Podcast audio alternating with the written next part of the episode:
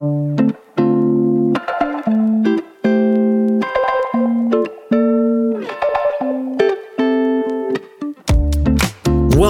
to Sermons from Iceland, a podcast that highlights the most recent sermons from Lofstofan Baptista Kirka, a Bible based church in the Reykjavik, Iceland area. Pastor Gunnar Ingi Gunnarsson and the ministry staff at Lofstofan are grateful that you are joining us for today's study in God's Word as a supplement to your weekly routine of meeting with your local church to worship Jesus Christ, our Lord and Savior The following was recorded on Sunday, August 20, 2023. Today's 10th anniversary message of Lofstofan, God's Glory in the Church, a study in Ephesians chapter 3. My name is Gunnar. If you don't know me, uh, uh, I'm glad that you're here. It's well, uh, it's just awesome to have you here for our 10 year service. Um, and I hope to see your faces again. But um, I want to start with asking this questions. This question: How many of you are familiar with the idea of Easter eggs in TV shows and movies? Okay, it's like, okay, okay. Uh, how many of you think I'm talking about actual Easter eggs? Okay, okay, that's good. So, uh, for those of you who are not familiar with the concept of Easter eggs in a movie, the concept is pretty simple. It is that a TV show or a movie will put something in the screen that hints at what's coming in the, the next show or the next series. And it's sort of a subtle hint of what is to come. And the reason I mention that is because today we're celebrating our 10 year anniversary as a church. And when we started the church, we were putting together a logo. Uh, the first logo was horrible. Uh, it was an arrow that looked like it was graffitied and maybe from the 1980s. And then we put our circle logo together and we put the verse on there from Ephesians chapter 3, verse 21. And those are the verses I want to dwell on today. But the verse goes like this. And, and by the way, the title for the sermon today is God's Glory in the Church, Ephesians 3, 14 through 21. But the verse goes like this. That's supposed to be verse 12, not 121. Um, it says, To him be the glory in the church and in Christ Jesus throughout all generations forever and ever. And everybody said, Amen. So we started this church because we felt God called us to do that in many ways. But the reason we started the church was for one purpose, and that is to glorify God in the church. And by church, we don't mean a building. We don't mean a location. That's how, how many people think of church. Like I mentioned when we were praying for Rebecca Caris, New Testament is written in Greek. Sometimes we have stuff that's simply lost in translation. The Greek word for church is ecclesia, which is not a building or a location, but rather the gathering of God's people. And so that's what a church is. That's why we have brothers and sisters around the world who may be meeting in gyms and then other places where they meet in cathedrals. And those are still the church. Yeah, actually, the people from Boston are like shaking their heads. Yes, we meet in a gym in Boston. Um, and so uh, it, that's what we mean by church. We mean that God's glory is seen in his people being weird because normal isn't working. Like I've uh, said, I stole this from someone. I don't remember who, but normal isn't working. And we want to be the people of God who are just simply weird in society, pointing to the love of Christ. And we believe then, and we still today, that there is nothing better that you can do with your life than to glorify, to enjoy, and to know God and to make him known. And we believed when we started the church, and we still do today, that Jesus is the only one in this life who is not only worthy of your worship, but able to carry the weight of your worship. Whatever else you worship, whoever else you worship will fail you. If you worship your beauty, I'm telling you right now, doesn't matter what serum you find, that wrinkle is going to come one way or another, right? And if you try to get rid of it, that sometimes just goes the opposite way. It just looks weird, right? And that, that's how what happens in our fallen day and age. Like if you worship money, let me tell you, you may be awesome one day and then it will fail you. Or if you reach enough money, you realize even mountains of money cannot satisfy the hunger of your soul that you created for, which Augustine of Hippo said 1700 years ago God, you have created us for yourself, and our hearts remain restless until they find their rest in you.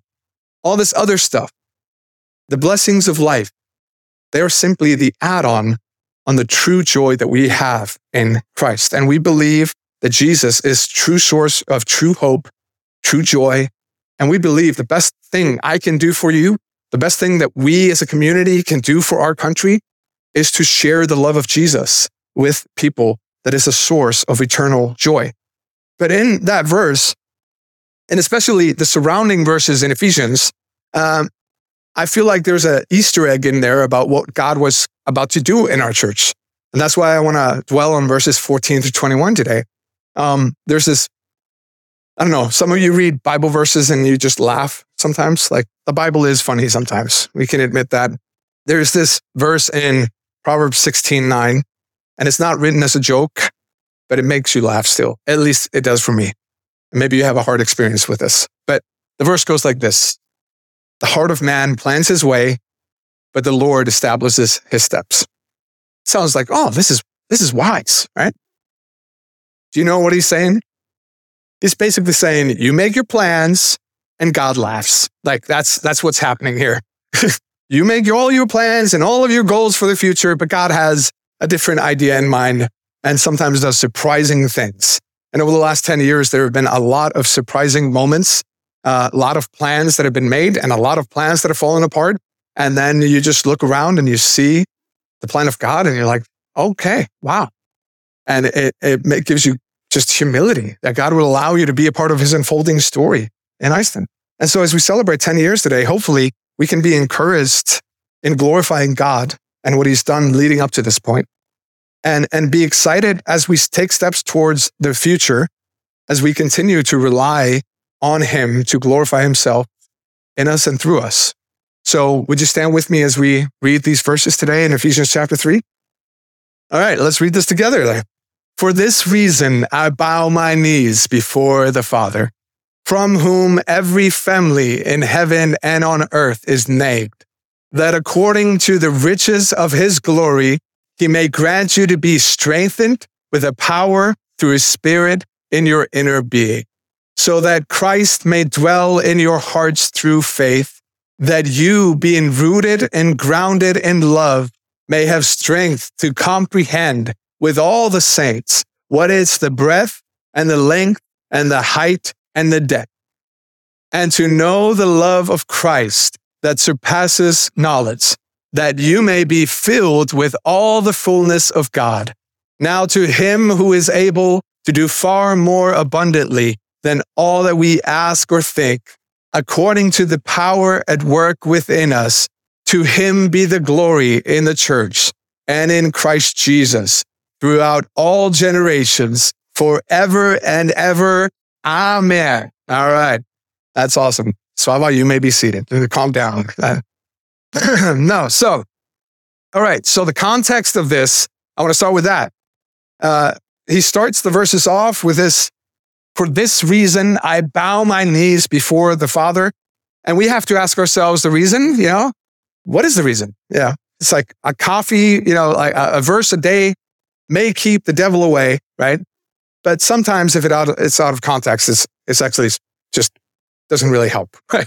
For this reason, I bow my head. So what is he saying there? He has just explained to them previously in this chapter that this is Paul the apostle that's been chosen by God to take the good news of Jesus, not only to the Jewish people of whom he is a Jew, uh, but to the Gentiles. And when he uses the word Gentiles, it's basically talking about everybody who is not a Jew. And so to the rest of the world. And he talks about the mystery of God being revealed in the church. And this plan of God has now become a reality. That the good news of Jesus was for everybody, and everybody would be united in one body in the church. And this may be like to us, it's like, yeah, of course, you know, we're, we're from all these different places. And, but remind yourself, this is 2000 years ago. These are all Jewish people. They're following a Jewish Messiah.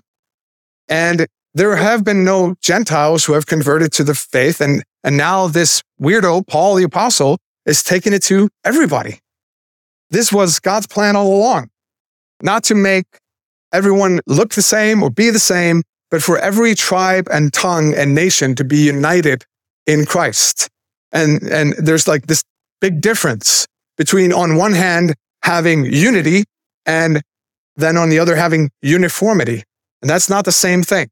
So here, the uh, apostle Paul is describing, man, we want unity even in our diversity that is from all these people coming from all these different nations becoming followers of Jesus. And this is why we're here. 2000 years removed from this text, we're on this rock in the middle of the Atlantic Ocean. If you're from Iceland, you're a descendant of pagan Vikings and you're worshiping the God of Abraham and Isaac and Jacob. Let me tell you, those names are very different from Gunnar and Thor and Air, you know, like that. That is not Icelandic. That is, that is, th- those are Jewish people. And we are worshiping the God of Israel on this little rock precisely because of the mystery of God unfolding in the church that the good news of Jesus is for everybody. Yeah, I'm sorry, coming down, Diego. I, I realize I'm talking really fast. Uh, well, there are so many things that make us different from one another. Maybe your liking of clothing styles or hairstyles or cultures or backgrounds. Maybe your stories, your testimonies. If you look across this room, we probably have varying degrees of hobbies that don't match with one another, coming from different places on uh, as as regarding economic status and how much money we have. We come from different workplaces. We speak different languages. But at the same time, there's one thing that unites us all that is larger than all of these things. And that makes all the differences sort of pale in comparison to the one thing that we have in common, which is Jesus Christ is Lord. He is our Savior and He is our Lord. And the truth is this Jesus has come to die for our sins. Jesus has come to abolish the religion of man who tries to give you a recipe of what you must do to enter heaven or to earn your way to God. And Jesus comes and he totally abolishes the religion of man. Jesus flips the script around. When you come to Jesus, you don't come to hear about what you should do to earn his love. Rather, you come to the one telling you, you can't. Like the Bible can be pretty depressing at times. Again, let's take a verse out of context and just remind you how awful we are. For all have sinned if you really look at the Greek there, that word all means like everybody. So like that's, that's you and me included. That's all the way we understand it, basically. All have sinned. What is sin? It's an archery term in the Old Testament, meaning missing the mark. You have not lived for what God created you. So you have failed the test. I'm sorry for all of you type A students out there. You have failed this one and you've fallen short of the glory of God. So in Jesus, we don't find a man coming to tell us how to do better to earn God's love or heaven. Or the fact that we don't, he's neither a man who reminds us only that we don't deserve heaven, but rather we find God who came to tell us that it's impossible for you to be perfect as God is. It's impossible for you to earn your way to perfection, to be with God forever. Therefore, Jesus comes down. And as we can't make our way up, he meets us down here. He meets us in the mud. Jesus came to take the debt that you owe, the sins you've committed, the shame that you bear, and the power of sin over your life and give you new life. And to take the letter of debt that kept you from ever being with a holy God because you and I have failed. And he took that and nailed it to the cross. As Colossians chapter two says, his blood was shed so that you could live, so that we could live. He bore the shame so that you don't have to anymore. You might be struggling with that, bearing, uh, carrying shame for years, never realizing you could have left that at the cross. He died for that shame. He was put down so that you be, could be clothed with the righteousness of Christ. That's a crazy reality. You realize what that means? At the judgment seat, when God sees you, he doesn't just see an improved version of you because you were a good Christian lady, a good Christian man. It says you're clothed in the righteousness of Christ. It means all the righteousness of Christ has been put on you. And God sees that. And all of your sin, shame has been put on Christ and nailed to the cross. So when we are confronted by this divine love at the cross, what else can we do except to run to him? The source of our true joy as I'm confronted with his love that died for my sin. Why should I live a life flirting with the very sin that sent my savior to be humiliated and killed on my behalf? With the promise of eternal joy, what other logical response is there except to let go of all the momentary things that promise everything? Right? You see these ads with all these people. You notice there are never sad people in ads. Right? They're just always so happy to have the new phone or the magic serum that someone picked up out of the ground from uh, you know, the Blue Lagoon or something. You know, like they're all so happy. And you just get this image of, if I just get this right thing, I'll be happy. But man, when we are confronted by the divine love of Christ, what other logical response do we have? Except to say to all the fleeting things that promise everything and never yet deliver fully, no, you know what? I am not going to sacrifice eternal joy on the altar of momentary pleasures. With that love that we see on the cross, what logical response is there except to trust Him for our well being, to follow Him even when we have questions? Right? But we're good Christians, right? No one here has any questions about, yeah. So, but these other people, you know, they should do that. Whatever may divide us, be it languages, cultures, hobbies, economic status, whatever else, all of a sudden pales in comparison to this great mystery that unites us, that we are this weird family of brothers and sisters in Jesus Christ. And that is the reason why Paul says, for this reason, I bow my knee to the Father for the things that he's done. And I find this perplexing and encouraging. God's plan can be so different from our plans that are informed by pragmatism and what makes sense. Right? Uh, here's, here's Paul, the apostle. If you don't know this, to if you don't know this, he is a former Pharisee, right? He's highly educated among the religious elite. He is respected by the religious elite in Israel. And God says to this religious Pharisee, I'm going to use you right? And if, if you were just a human being, if you were just a human being and you were to come up with a plan, right? Imagine this. You got 12 disciples, you got some followers of Jesus. He's just been murdered on a cross, which was a way for the Romans to say, look at the example that we set. If anybody dare follow his steps, the same will come of you, right? But he's given you this mission to reach the entire world. I don't know about you, but I would need a whiteboard. I would look like an insane person, a lot of coffee. How are we going to reach? So the, the world is round and we need to go all the different places. How are we going to do, you know, oh, we got this apostle Paul that Jesus converted. Of course, he's going to, you know, reach the Jews, right? He's a highly educated, respected Israelite. He's a Pharisee. And then God comes along and he just ruins all these pragmatic, nice plans. He tells the highly respected Israelite religious elite, no, you're going to reach the Gentiles who don't care about your knowledge of the Old Testament, who are not impressed by your status as a Pharisee. They would probably ask, what is, what is a Pharisee?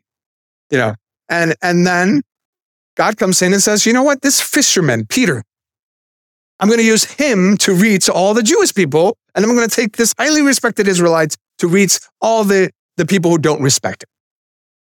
In terms of pragmatism, this strategy makes little sense. Why would you use a fisherman who's not respected by the Jewish people to reach the Jewish people and the highly respected Jewish person to reach the people who don't respect him at all? Again, I think about Proverbs 16 9. Man may make his plans, but God directs his steps. And in this, God is glorified. He can bring surprising results that lead to his glory in the church if his people have bendable knees or willing to bow before the Father and are ready to go where he would lead them. And God can do the same with you. But the question for you is, and for me is, will we bend our knees before the Father and faithfully heed the call that He has for your life, even when it doesn't seem to line up with what you had expected your life to look like. And in verses 17 and 18, he says this. We see the desire of Paul for us to be grounded in love, to experience the depth, the height, the length, and the width of God's love. And yet in verse 19, he says this, and to know the love of Christ that surpasses knowledge, that you may be filled with all the fullness of God. I don't know about you. Uh, the more I read this one verse over and over, the funnier it gets. So it says, the love of Christ, which is unknowable, it surpasses knowledge. I want you to know that thing that's unknowable. And I love that. He wants you to experience the depth of the love of God, the depth that has no bottom, the width that never ends. Some knowledge cannot be taught by informational exchange like this. It cannot be taught in theories. It has to be experienced and be practiced. And even then, can we ever fully know the love of God for you? And I have a, I, love a song that I actually, yeah, we, we sing this today with a thousand hallelujahs, um, where we sing this line There isn't enough to sing of all that you've done, but I have eternity to try. How awesome is that? Brothers and sisters, here and now we will experience and see the love of Christ. And we see this in 1 Corinthians 13, 12. He, he, he reminds us that only here and now we see it through a mirror dimly. The love of Christ that we get to know is sort of skewed and sometimes lacks understanding. We sing a song, I think actually we're going to sing later after the sermon, where we sing about Christ. Why should I gain from his reward? And I just love the song. Doesn't it like even try to answer it? It actually says, I cannot give an answer. but this I know with all my heart, his wounds have paid my ransom. Please stop striving for affirmations, pats on the back from praise of people, finding your worth in the pursuit of praise of people or success or fleeting things. You have the king of the universe that comes down to meet you in the mud and offers you forgiveness and purpose and hope. He offers you power when you have none and love that you can never fully grasp or understand. And it's available for you to experience. Do you think you have great plans for your life? God has greater plans. Do not settle, as one, one guy put it, do not settle for making sandcastles on the beach when the king is asking you to join him in an actual castle. Do not be so distracted by these sandcastles that you don't hear the call of the one inviting you to an actual legit castle. I love this quote that I ran into this week. Someone put it this way. As it turns out, there are two things that you can do in life without God. You can fail miserably or you can succeed even more miserably. You can be the one who makes a great sandcastle on the beach. And the misery of your failure is found in the fact that you never heard the king calling you to an actual castle. But here comes God who offers you divine comfort in your lowest moments and reminds you in your best moments that even this, even whatever you experience, that's the highest of highs in life is nothing compared to the glory that is to come. But the question for all of us today is do we have bendable knees? Or are we too, too preoccupied with pretending to be our own God, to worshiping creation rather than creator? And Paul, he invites us to this really exciting light. He says here, now to him who is able to do far more abundantly than all that we ask or think according to the power at work within us, to him be the glory in the church and in Christ Jesus throughout all generations, forever and ever. Amen. And so we started this church like 10 years ago. And yes, I was familiar with the context of this verse that God, uh, that Paul has been talking about the mystery of God bringing all these different nations into the fold uh, and the uniting power of the good news of Jesus. But I thought I would kind of see a glimpse of that in heaven. Right? In Revelation, we read that people in the end, we will worship before the throne of God and every tribe and tongue and nation will be there. And I, I kept on imagining that's awesome. I can't wait for that day and to experience what that's going to be like. And then when we started the church, it turns out that I had a bunch of plans and then God left. I couldn't really fathom all of you being here today. The mystery of God sort of being revealed in this obvious way, where so many different tribes and tongues and nations are just represented in this room alone. So I want to ask people in here, what nation are you from? So let me first say this. If you're an Icelandic, I think we should uh, do our like Viking who, right? That's that's how we always greet people. If you didn't know, uh, all right, yeah, all right. So let's do that. If you're Icelandic in here, do the who. One, two. okay, that's awesome. Uh, the other nations in the room, do your thing, whatever your who is. No, I'm just kidding. Uh, uh, yeah, no. oh no, Tenji, don't, don't. I see that. I see that smile. she's, she's about to break into like a a dance over here, uh, a Zulu war dance. um, all right, what other nations do we have represented in this room? Shout it out. Colombia, South Africa. Ni- okay, wait, wait, wait. So Iceland, South Africa, Colombia, Nigeria, Venezuela, huh? Ukraine, America, Syria, Cameroon, Lithuania, Estonia, Malawi, Ghana, India, El Salvador. Can I hear a? No, I'm just kidding. Uh, is there Iran? Anyone else? Going once? Huh? I, we did Ghana. Oh, Uganda. Uganda. El Salvador. Did we say El Salvador? Yeah. Australia. Well, Christian, you're kind of all over the place. So you don't count for anything. You're just a nomad traveling the world. I'm just kidding. Australia. We'll give you Australia. Okay. Huh? And Germany and Hong Kong and a bunch of other places. okay. So, uh, what is that? Three? No, just kidding. Uh, that's 18, right? That's 18. Many nations are in the world? Like 190? There's like roughly 10% of all the nations in this like tiny room. And it's just mind blowing to think about. And mind blowing to think about of all the different things, the cultures that we come from, the languages that we speak, us trying to reverse the Tower of Babel over here with a translator, you know, all the different things that make us so different from one another. And yet here we are to sing about God, where everything else fails in comparison. I did not like I just thought we started a church in the most homogenous country on earth. And I thought, ah, there's no way there's going to be a lot of diversity here. And then God is kind of like, you know, like does this thing.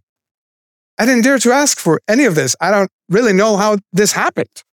Uh, I thought, yeah, man, like we're, we started a nice landing and then just something happened and, and God directed the steps. And I'm just like, man, how awesome is it to be a part of this? God is doing his thing and you just go along for the ride. This is, this service in here is, is a testament to the, to this verse. Man, whatever you think about, whatever your plans may be, God can do way more than you even dream about. And we dare not take credit for any of this uh, because it's Jesus who builds his church. This is simply a result of bended knees before the Father prayers answered through the Son, and power and strength given by the Holy Spirit, as we read in these verses. And like we, I love this verse that's been a reminder over these last 10 years where it says, unless the Lord builds the house, the laborers labor in vain. Doesn't matter how much you strive or try to force things to happen, you cannot force the hand of God. And ultimately, if you want anything to be built, he has to be in it. Our strategy moving forward will not change. We, we need to depend on God to move in us, move among us, move through us. And as long as we stay on our knees, the good news is you cannot fall.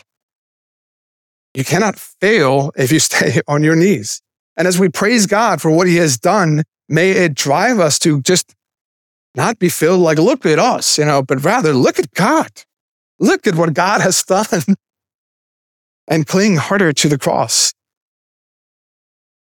As it says that according to the riches of his glory, he may grant you to be strengthened with the power through his spirit in your inner being. As we serve him, we must be rooted and grounded in love, having roots that drink from the wellspring of life, because only there can we be confident and yet humble at the same time. We can be confident in his ability to part, open the Red Sea. and yet we can be humble that he would allow us to be a part of the journey that he calls us to. And some of us may be bad students. Can, can the bad students in the room say amen? Or no, let's not say amen to this. Let's, let's not say so be it to God. I am, uh, I'm settled here. I'm just going to be a bad student. But um, yeah, who was a bad student in math? Can I get a just a, yeah, okay. Who was a bad student in Danish? Let's be honest. Yeah, that's I mean, everybody is. You can never really figure out that language anyway. So um, however bad of a student you may have been in mathematics and Danish, don't be a bad student in this. Be well schooled in our endless endeavor to comprehend the breadth, the depth, the width, and the length of Jesus' love for you and love for us. May we not only talk about God's love, but experience it. And that's what I love about Paul. He says, may you know the, the unknowable love of God. The, you know, and how do we do that? Well, how we know God sometimes isn't a preacher telling you about him or you reading about him. It's you experiencing him coming through in your life to experience his goodness. Like Psalm 34 8 says, Oh, taste and see that the Lord is good. Taste and see that the Lord is good. Don't just know and hear about the Lord being good. Taste and see it, experience it. God's love sees that you are so worse off than you even comprehend. Right? You are so worse off than you can ever imagine. And yet, the love of Christ reminds us that you're far more loved than you can ever imagine. God's love is wide enough to include every person and cover every sin. God's love is long enough to last through the good and the bad times and through all of eternity. God's love is deep enough to save every worst sinner from their rock bottom. And God's love is high enough to take us into heaven. You can ask for every good thing that you've experienced on earth, and yet God can do more than that. He can go above that. You can think of or imagine things beyond your experiences, and God can go deeper. You can ask for a big purpose, but God's plan can take you wider, and you can imagine a fruitful life, and God can take you way longer than you ever expected to go. God is most glorified in us when we are satisfied in Him. And I plead with you to plunge into the satisfaction that is available to you in Christ. What is your purpose? To be the church, the gathered people of God that glorify God, not only when we gathered like this, but also as we scatter into our week, carrying the torch of the gospel into every dark area of life, lighting up the darkness, but also carrying the torch of the gospel to every good and bright area of life, and then realizing that the good news of, the of Jesus is so much brighter than even the best that this life has to offer. And I love this. If you are in here and you have been wondering what your purpose is, and if you, if you have a purpose, let me tell you this, this gives everything purpose. If your life is in Christ, this is your purpose. So 1 Corinthians 10 31 says, So whether you eat or drink or whatever you do, and if you go into the Greek there, that whatever also means whatever, everything else. Do it all for the glory of God. do it all for the glory of God. Think about this. So after the service, as you eat your hamburger, just realize how strange you look. Just like, and as you drink and you do your little, you know, like whatever, it's like, whether you eat or drink, do to the glory of God. So if you can eat and drink to the glory of God, then you can do just about everything to the glory of God. Right? And he says that in text. Whatever you do, do it to the glory of God. Fix cars to the glory of God. So one member of our church advertising a car for sale at like 2 a.m. this morning. is just fixed up. By the way, if you need a Toyota, you can talk to uh, our brother over here. You can clean houses to the glory of God. You can make medicine to the glory of God. You can use technology to the glory of God. You can give glory. Yeah, you can give to the glory of God. You can start a Bible study to the glory of God.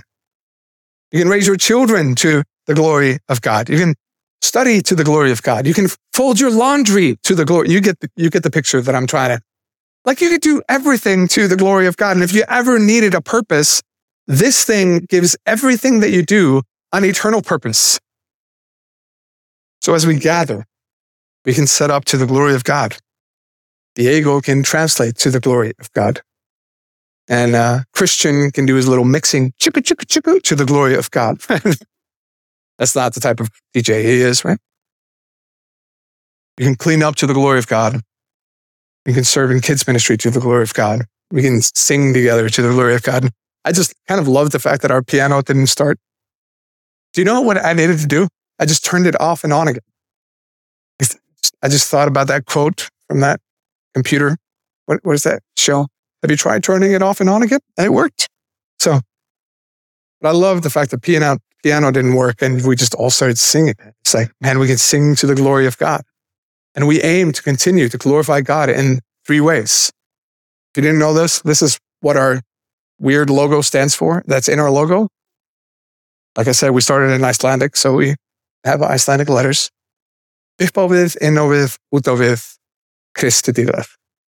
Upward, inwards, outwards, to the glory of Christ. When we started the church, this is what we wanted to do. Our name, the Upper Room Baptist Church, that's the room where they have the last meal with Jesus. That's the room where they prayed for the Holy Spirit to come and to equip them to be witnesses. And I love this. They had an upper room, they had about 120 people gathered there. The Holy Spirit came. And you know what they didn't do? They didn't set up services and just continue to worship there in the upper room until they all died out.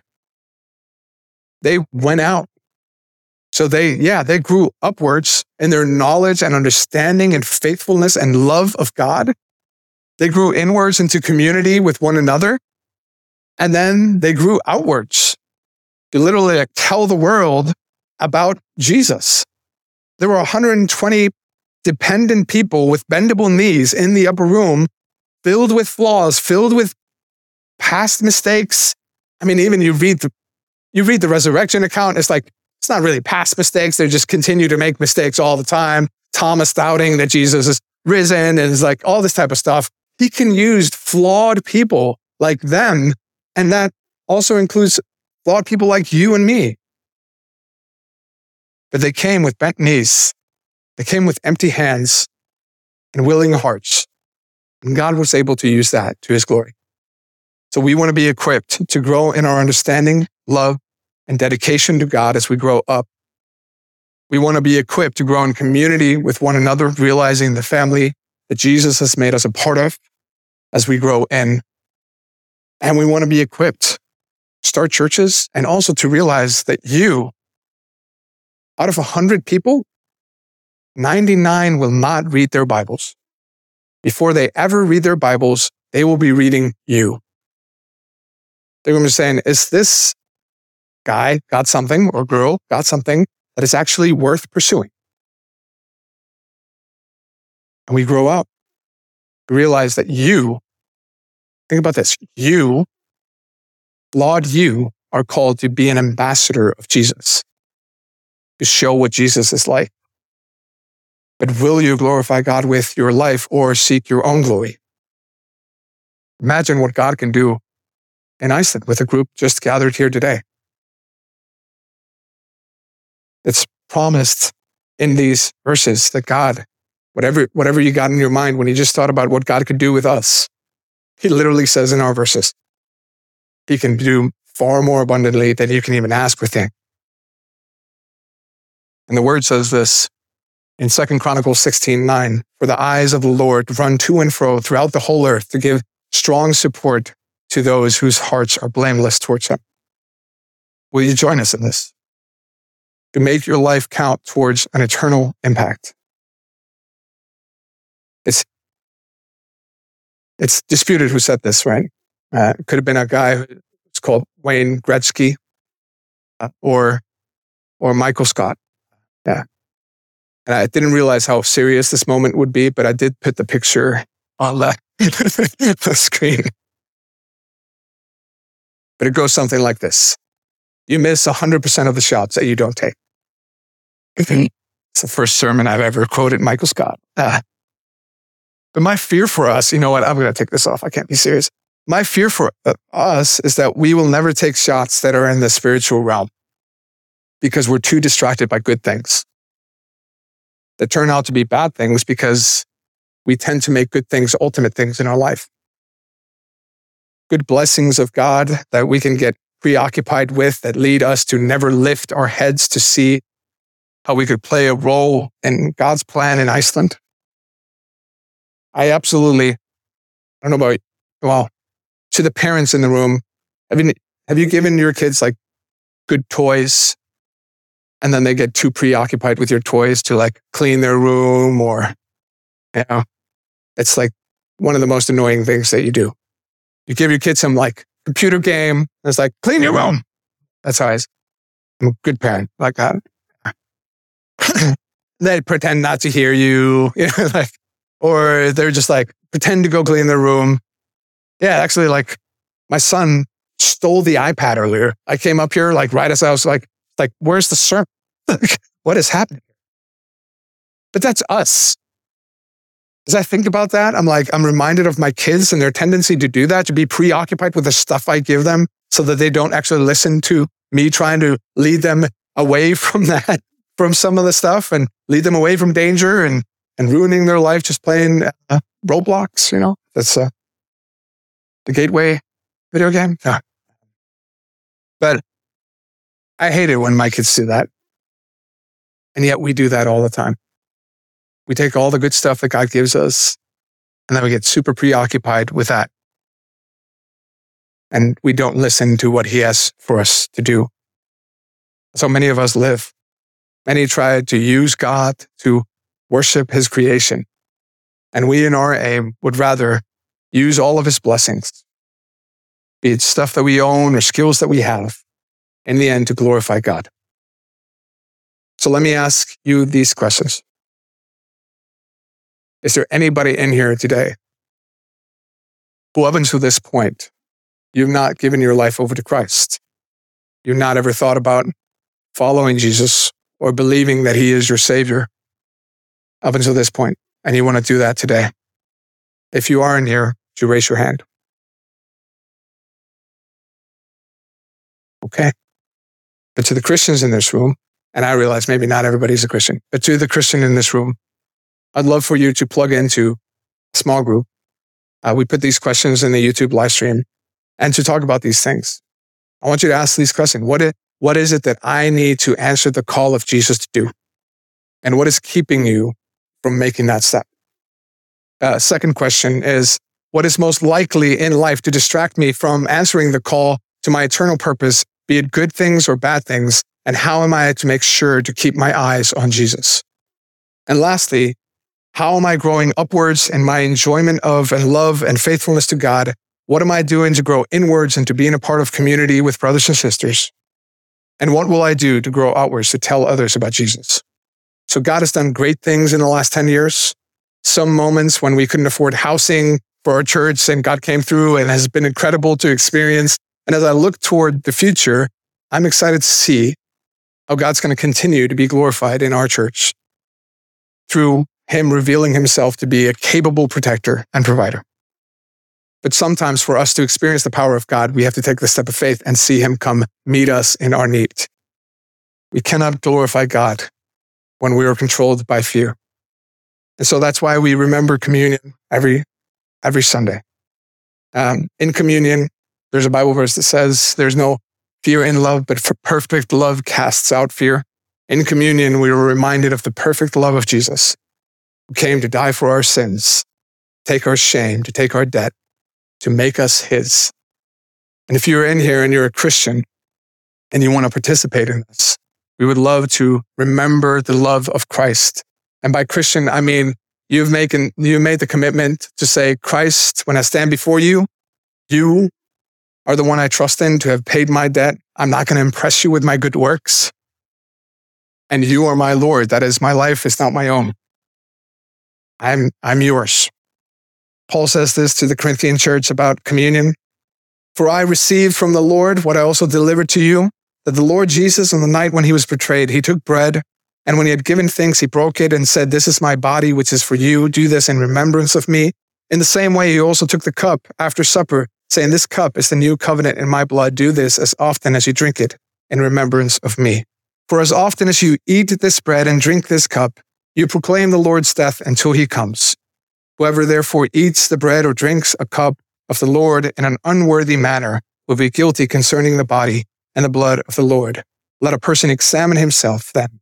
So eat the bread and drink the cup. So examine yourself. And if you're ready to remember Christ in communion during this song, come. And after the song, let's remember overwhelming love of Jesus and give ourselves to be used by him as we go into this week.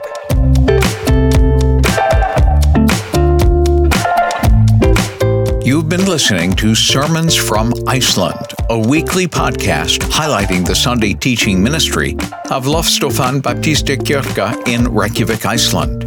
If you have a desire to see the gospel spread in Iceland, consider partnering with the Iceland Project. For more information, go to theicelandproject.org. If you live in Iceland or plan on visiting Iceland soon, make plans to worship with us at 11 a.m. on Sundays. Our address is Fagrathing 2A, Kopavogur, only 7 miles or 12 kilometers southeast of downtown Reykjavik. You can reach Pastor Gunnar via the Loftstofan Facebook page or by email. His address is loftstofan at loftstofan.is. Join us next week for another Bible based and Jesus centered message on Sermons from Iceland.